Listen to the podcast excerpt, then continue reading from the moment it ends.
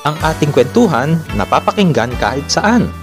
Samahan niyo ako sa bawat kwento na pwede natin pag-usapan at sa bawat kwentuhan, lagi kang kasama.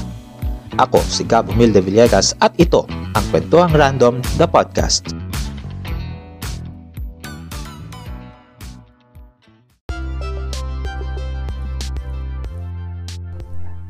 Hello, welcome sa panibagong episode ng ating uh, kwentuhan. At sa episode na ito, makakausap natin si Mr. Romar Chuka at pag-uusapan natin kung ano yung paano siya nagsimula, no? Uh, bilang isang content creator at uh, naging uh, kung paano siya naging kilala bilang uh, the Catholic comedian ano uh, naging in, naging interesado ako with him since I saw his videos on Facebook as well uh, as well as on TikTok no? Uh, sharing uh, about Catholic humor no? Yung mga nakakatuwang bagay about Catholic faith katulad na lang ng pag-play ng mahabang version ng isang kanta, yung hindi mo alam kung kailan papasok yung uh, uh, yung commentator o kaya yung halimbawa may mga may mga uh, may mga commentators na biglang puputulin yung kanta ng choir para isingit yung isang announcement. Example na lang yung mga uh, per second collection. O kaya ay may mga announcement sa parokya ng mga activities. Yan, something like that and also isa pa sa mga napanood ko yung mga mash up niya ng ano eh ng mga liturgical at secular songs ito na yung ating uh, interview kay uh, Mr. Romar Chuka also known as the Catholic Comedian pakinggan po natin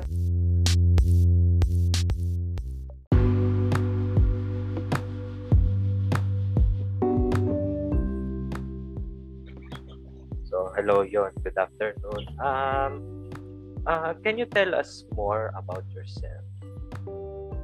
Um, okay, so hello, I'm Romar Chuka and I am known as a Catholic comedian. No, I don't like minsan yung the Catholic comedian kasi, excuse me, marami namang iba't ibang nagpapatawa din in terms of the Catholic faith, mga pare, mga lay people. I think there was just one lazy day na sinabi ko, ah, okay, I can name myself a Catholic comedian. But anyway, um, aside from that, I am currently, so, di ba, content creator as a Catholic comedian, no? Pero I also, what I also do is, um, ngayon, nasa mission work ako with uh, Jesuits dito sa Jesuit Bukidnon IP, Indigenous Peoples Ministry, um, the Father Leone Mission Foundation, I work as the social uh, social economic enrichment and development officer here. So gumagawa kami ng mga social enterprise para makapagpaaral pa ng mas madaming mga lumad scholars no um, from the different tribes of Bukidnon. And aside from that, I'm also a teacher. Um, I taught for four years sa Ateneo de Manila University.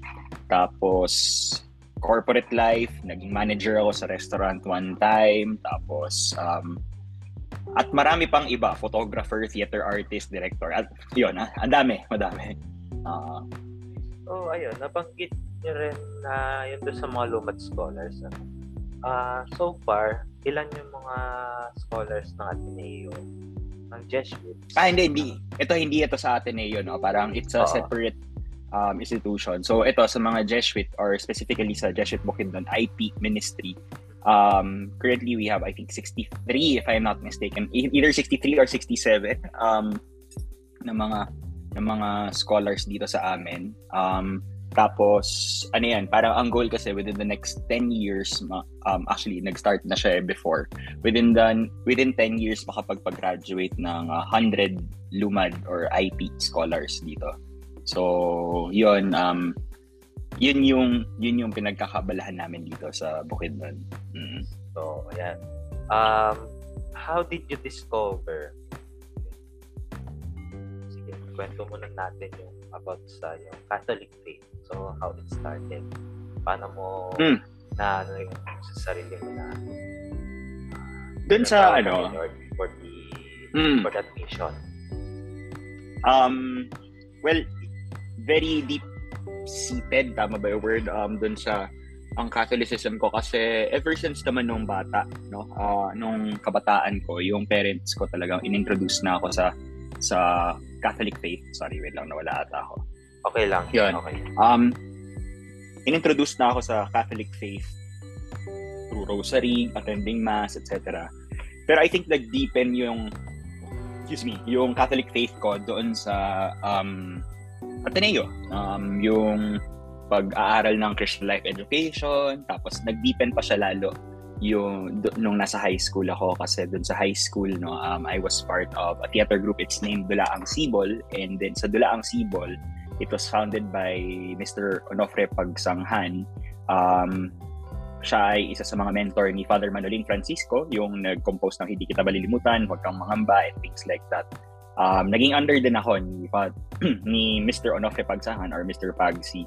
And dun parang inimbibe niya sa amin na parang even with theater, kasi we, it was a, essentially or primarily a theater group, but not just a theater group. It was a theater group for the Lord, no? Um, to to um, really inspire a lot of people. Like, yung mga plays na sineset up namin were really had ano, really had the heart to teach a lot of people. Um, so yun, parang doon ko na-realize na ah okay, hindi lang naman pala si God pag pagdating sa parang pag-attend ng misa, but it can also you can also praise, reverence and worship si God through through music, through arts, no? Um, so doon nagsimula din yung ano ko kasi um, yung pagtutugtog ng piano because at second year we were taught that and we were told na um, dapat come fourth year you should learn how to play at least one instrument already. And I was taught to play the piano. So at second year high school um, the way that I was being taught was yes I had to learn the theory the chords no?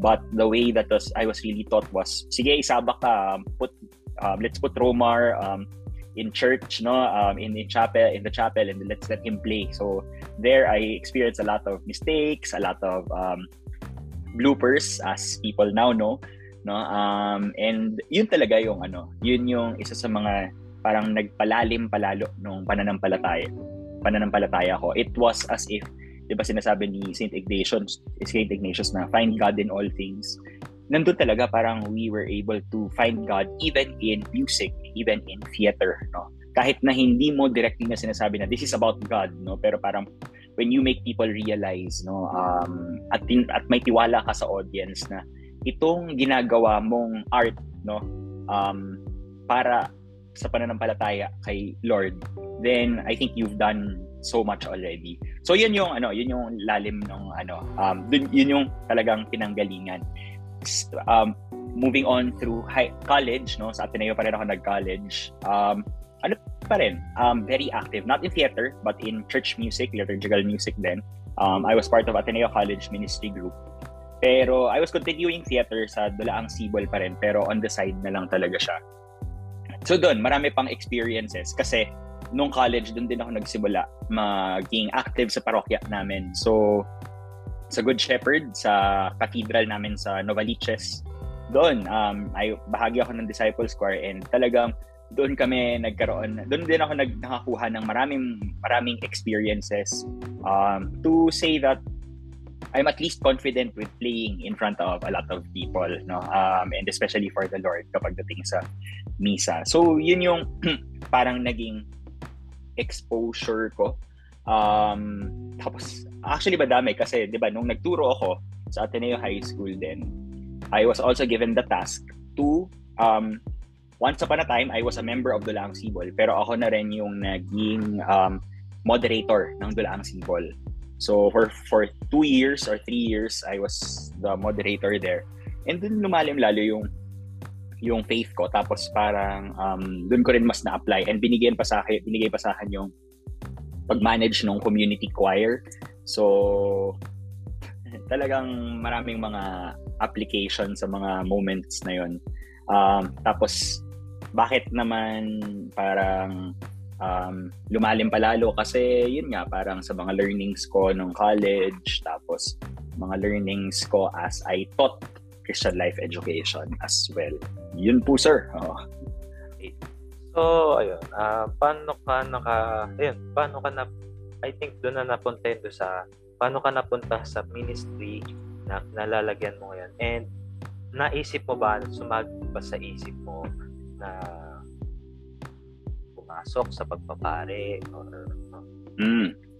actually pum- pumapasok naman siya um, before no? Um, minsan nga sumali ako doon sa parang no novitiate experience of the Society of Jesus. So ito sa five day um, experience nung isang December.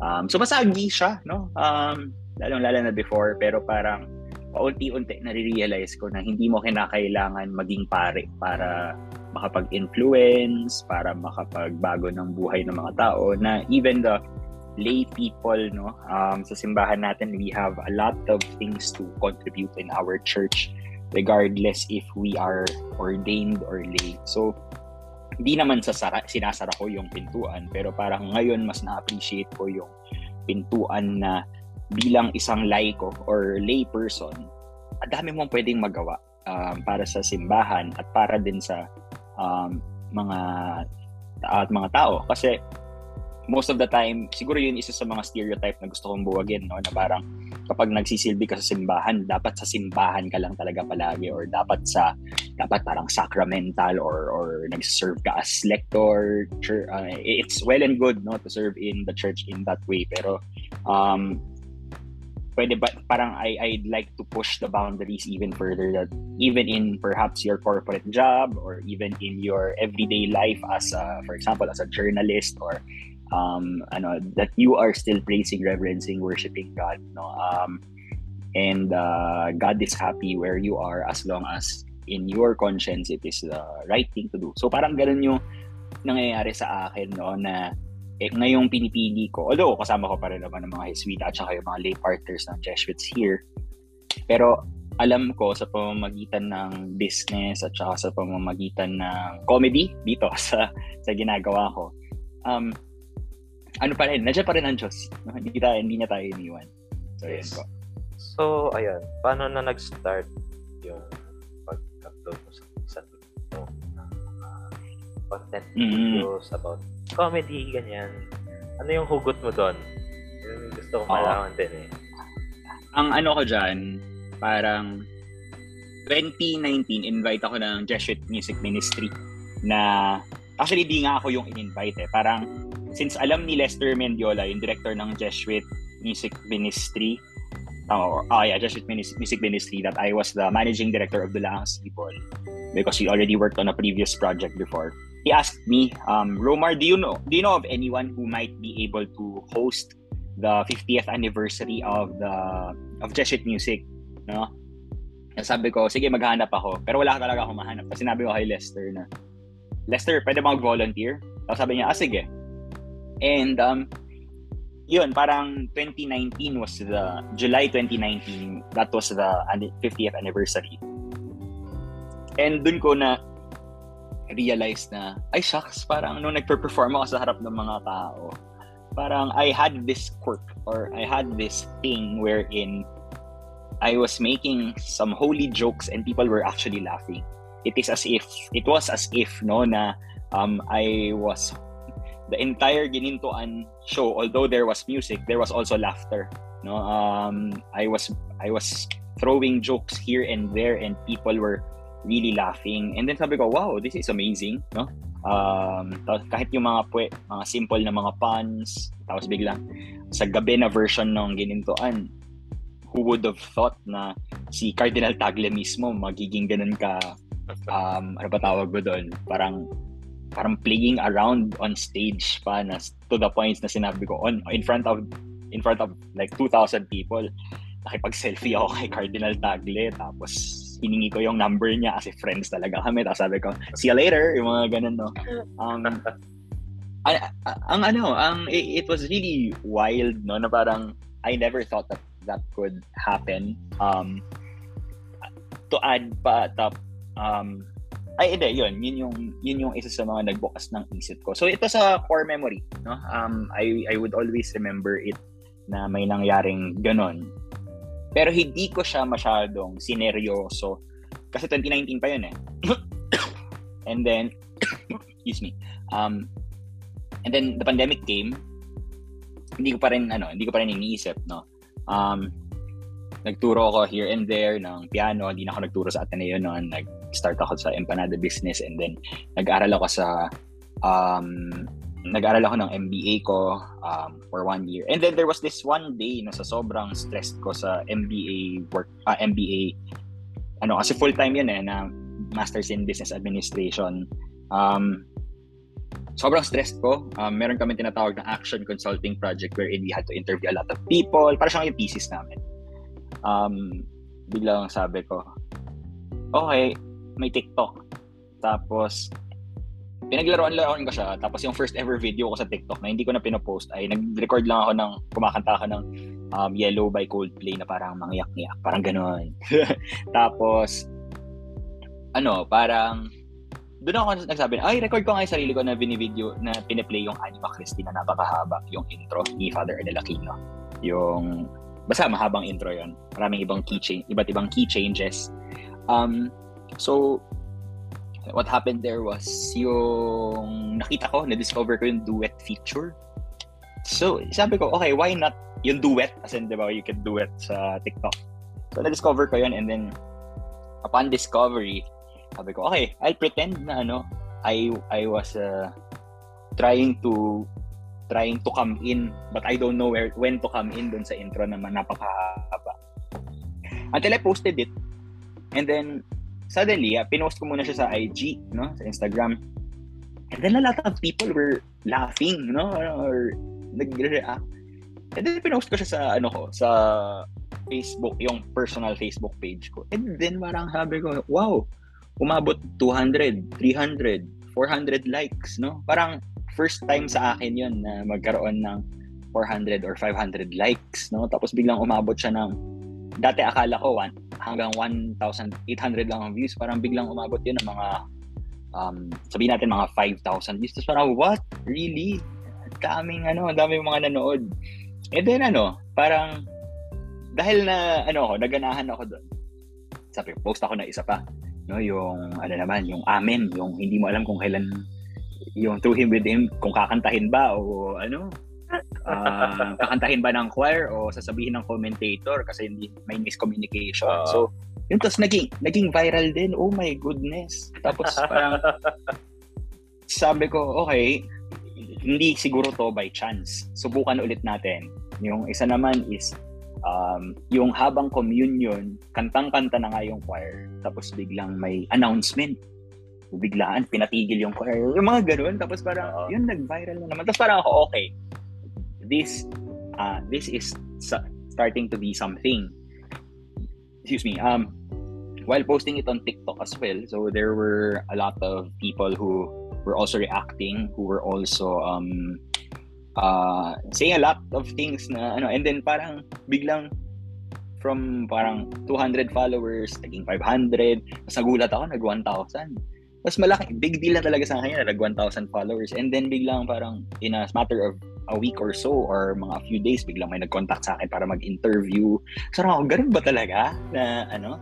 Tapos biglang dumadami, nag 2,000 followers doon sa sa Facebook. Tapos so, sabi, wow, oh my gosh, 2,000 followers, that's almost the entire Erwin Theater. doon sa kung saan ako nag-perform nung nung ginintuan. So, yun yung hugot doon. Tapos, um, sunod-sunod na yun. Parang biglang dumami yung nag 3,000 followers. Tapos milestone, unang milestone, 5,000. Tapos next milestone, nag 10,000. Tapos parang paunti-unti, nag, nag dumadagdag na naman, 15,000. Tapos noong mga December, nasa 20,000 ako. So parang looking back, ngayong nasa 161k na ako. Parang plus 30k sa Facebook. Sabi ko, wow, oh my gosh. Ang, ang layo na ng pinanggalingan, no? Um, and parang hindi talaga ako, hindi man sa hindi ako titigil dito, pero parang um, hindi ko naman to planado, no? Uh, uh, hindi ko siya pinaplano, tinatanong sa akin ng mga tao, Romer, nagko-content um, planning ka ba? Sinasabi ko, hindi. Wala. Parang, kaya nga sinasabi ko pag kunwari may mga engagement na to, sinasabi ko, shoutout sa Holy Spirit, no? Na kahit alam kong imperfect ako, makasalanan ako, um, hindi ako ganun ka parang minsan tamad ako or minsan ano. Parang bigla na lang pumapasok yung mga ideas. No? And um, awa ng Diyos, it connects with a lot of people. Um, and the realization is kapag pinipilit ko siya, doon naging less effective. Pero kapag natural lang talaga, doon parang God does God, God does a lot of wonders. Yun. So, ang haba pero yun talaga siya. So, ayun. Tingin ko parang maraming lay people, marami rin nagsiserve sa simbahan. I think also the clergy uh, also relate with that. And ayun, uh, next question, uh, paano mo naisip na idaan sa pagpapatawa yung mga mm-hmm. ina-upload mo sa TikTok? Oo. Uh, parang may naririnig lang akong malakas na tunog. Uh, yan. Sige, okay lang. Sige, go, go, go. Ah, ah wait lang, ah, wait lang. Ayan. Parang naririnig ko pa rin. Pero sige, okay lang. Sige. Okay lang. Um, yung sa, ano, sa, paano ko edad, ano yan, paano ko siya din, dinaan sa pagpapatawa? Yes, Or ano yung yes. tanong ulit pa? Yes, paano, paano yun nga, paano mo dinaan, paano, wait lang, So, paano mo naisip na idaan sa pagpapatawa yung mga mm. content mo sa TikTok? Ano, parang alam ko kasi na na when people really think about the faith, no, um, laging seryoso, no? Um, na dapat ito lang yung pananampalataya natin, no, na na bawal ka tumawa, dapat yung yung yung yung definition ba ng mga tao about sanctity? Yes. that sanctity is or kunwari sabihin natin yung buhay ng mga santo na seryoso sila palagi na palagi sila nakaganon or palagi sila naglalakad ng napakabagal at nagdadasal ng rosaryo. Can't saints laugh. Can uh, tapos pag iniisip nila si Jesus no? Bastos na ba yun naisipin si Jesus na nakipagtawa na naki, na, naki nakipaglokohan with his friends no? Um talagang ano talagang yun yung pinanghuhugutan ko na if Jesus really was human and um, the fact that Jesus was here was to understand who we are, no? Perhaps and and if we believe really that Jesus is one was was God, He understands really that um, that we go through emotions and emotions is an essential part of human life. And um, He says, ba, parang through His life that regardless of any emotions that you have, whether it be happy, sad, no, depressed, laughing, um, angry, it is valid, no. Um, it is valid and God understands. And yun yung pinanghugutan ko na theologically speaking, God understands laughter.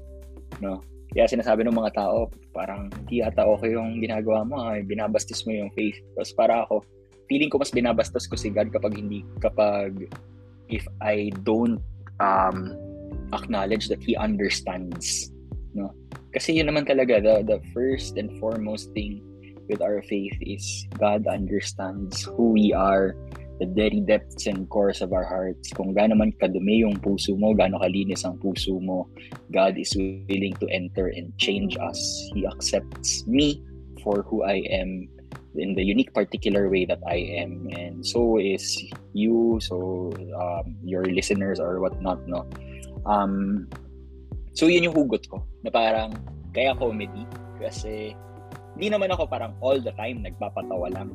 Kung if people follow really my page no may mga moments of pause no? May mga moments of of political stances.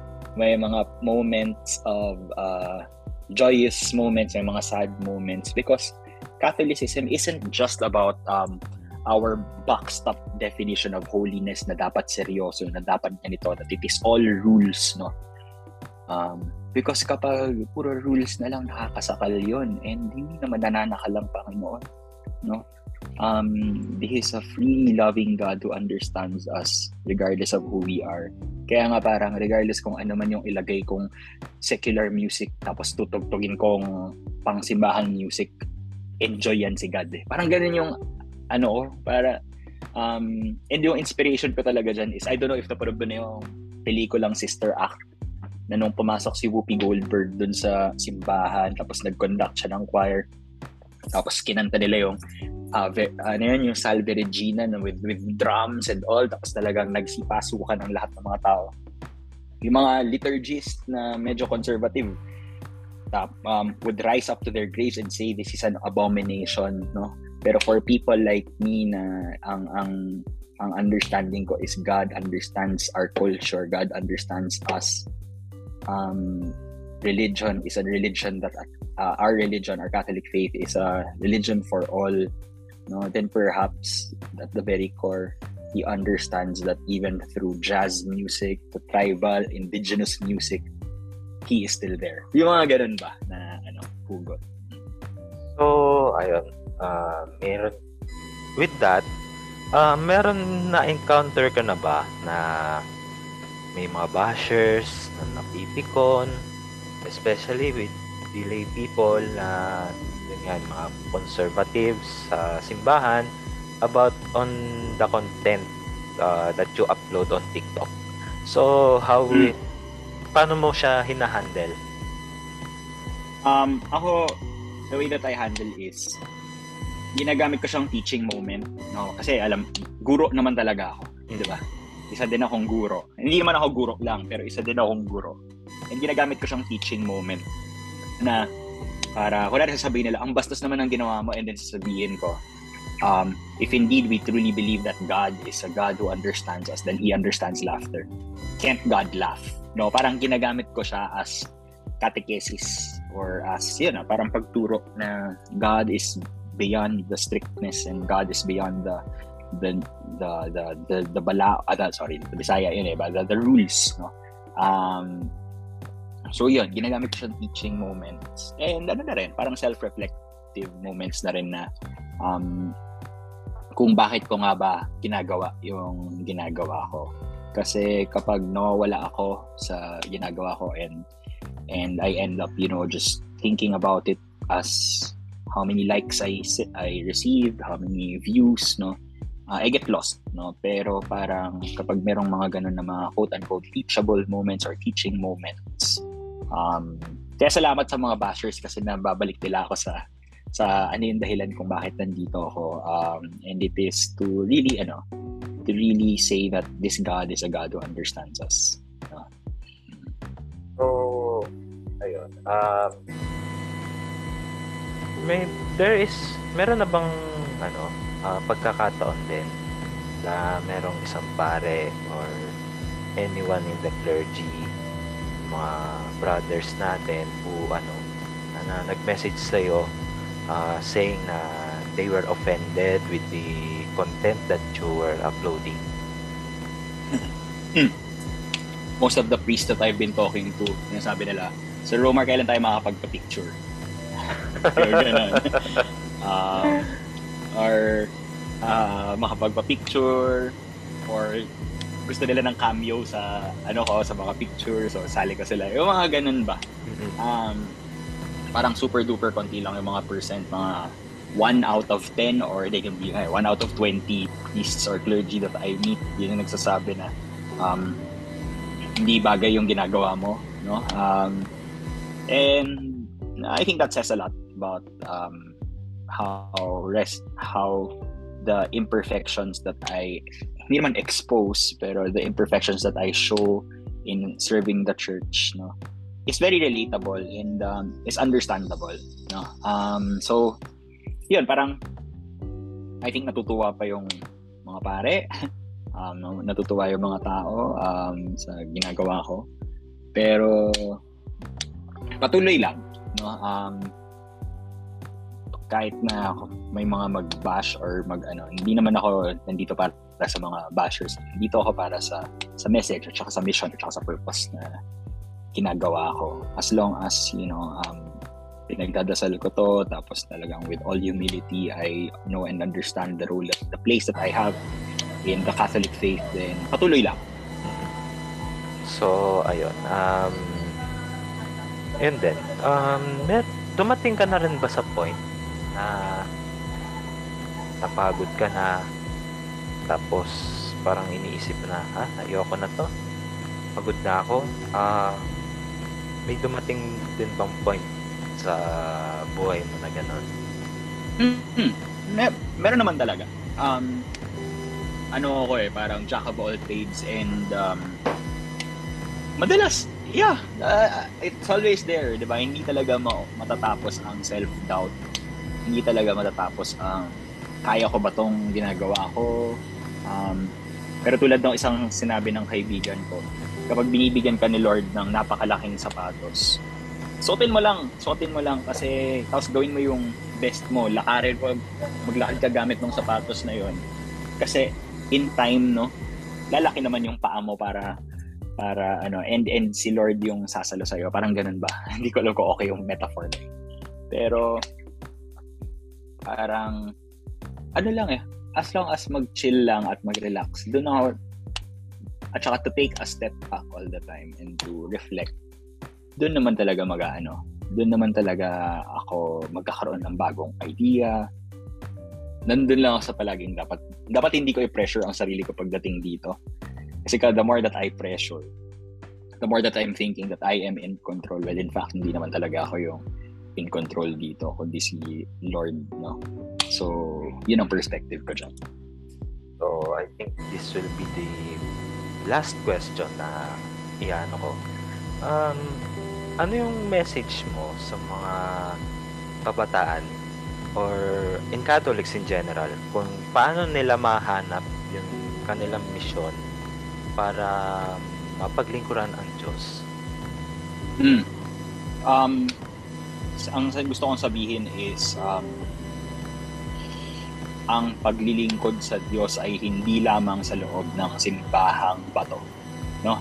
Um, there is also nothing wrong with finding God in the many things that you are doing as uh, as youth, no? Baka mamaya kasi ikaw, ikaw ikay isang uh, data scientist na mahilig pala sa medical field at mahilig pala sa statistics tapos mahilig din pala sa art no? Don't stop yourself from learning all these things because um, these are very good pursuits no? There isn't always that one direction na ah ano? Para ma para maging happy si Lord dapat magmadre ka o dapat maging pari ka or dapat maging doktor o abogado ka yung mga ganun.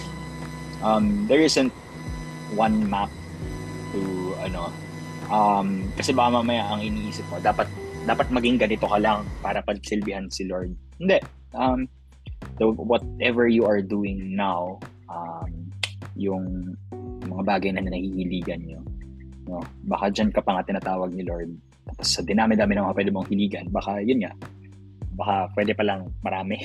So um, don't really you don't really have to find it find it or ipilit no just let it be. Fiat nga di ba? Parang let it be done unto me according to thy word no?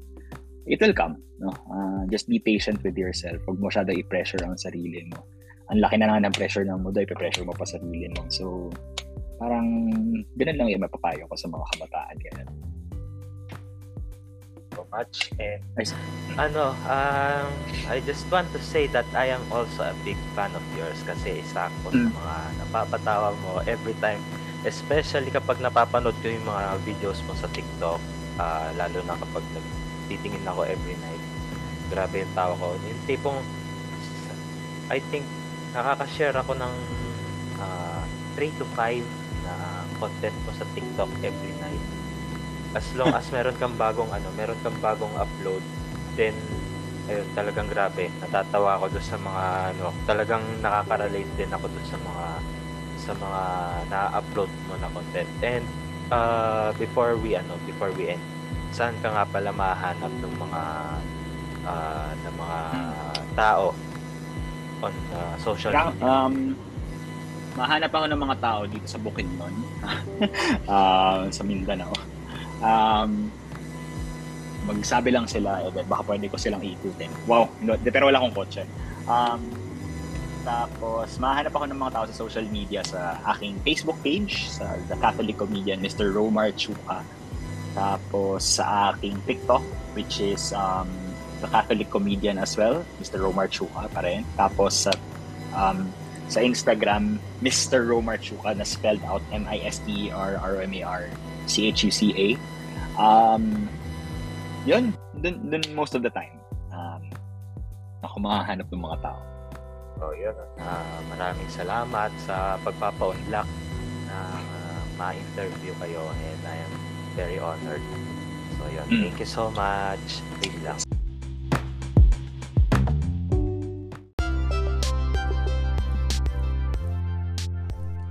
I hope na enjoy ninyo ang aming kwentuhan ni Mr. Romar Chuka, also known as the Catholic Comedian.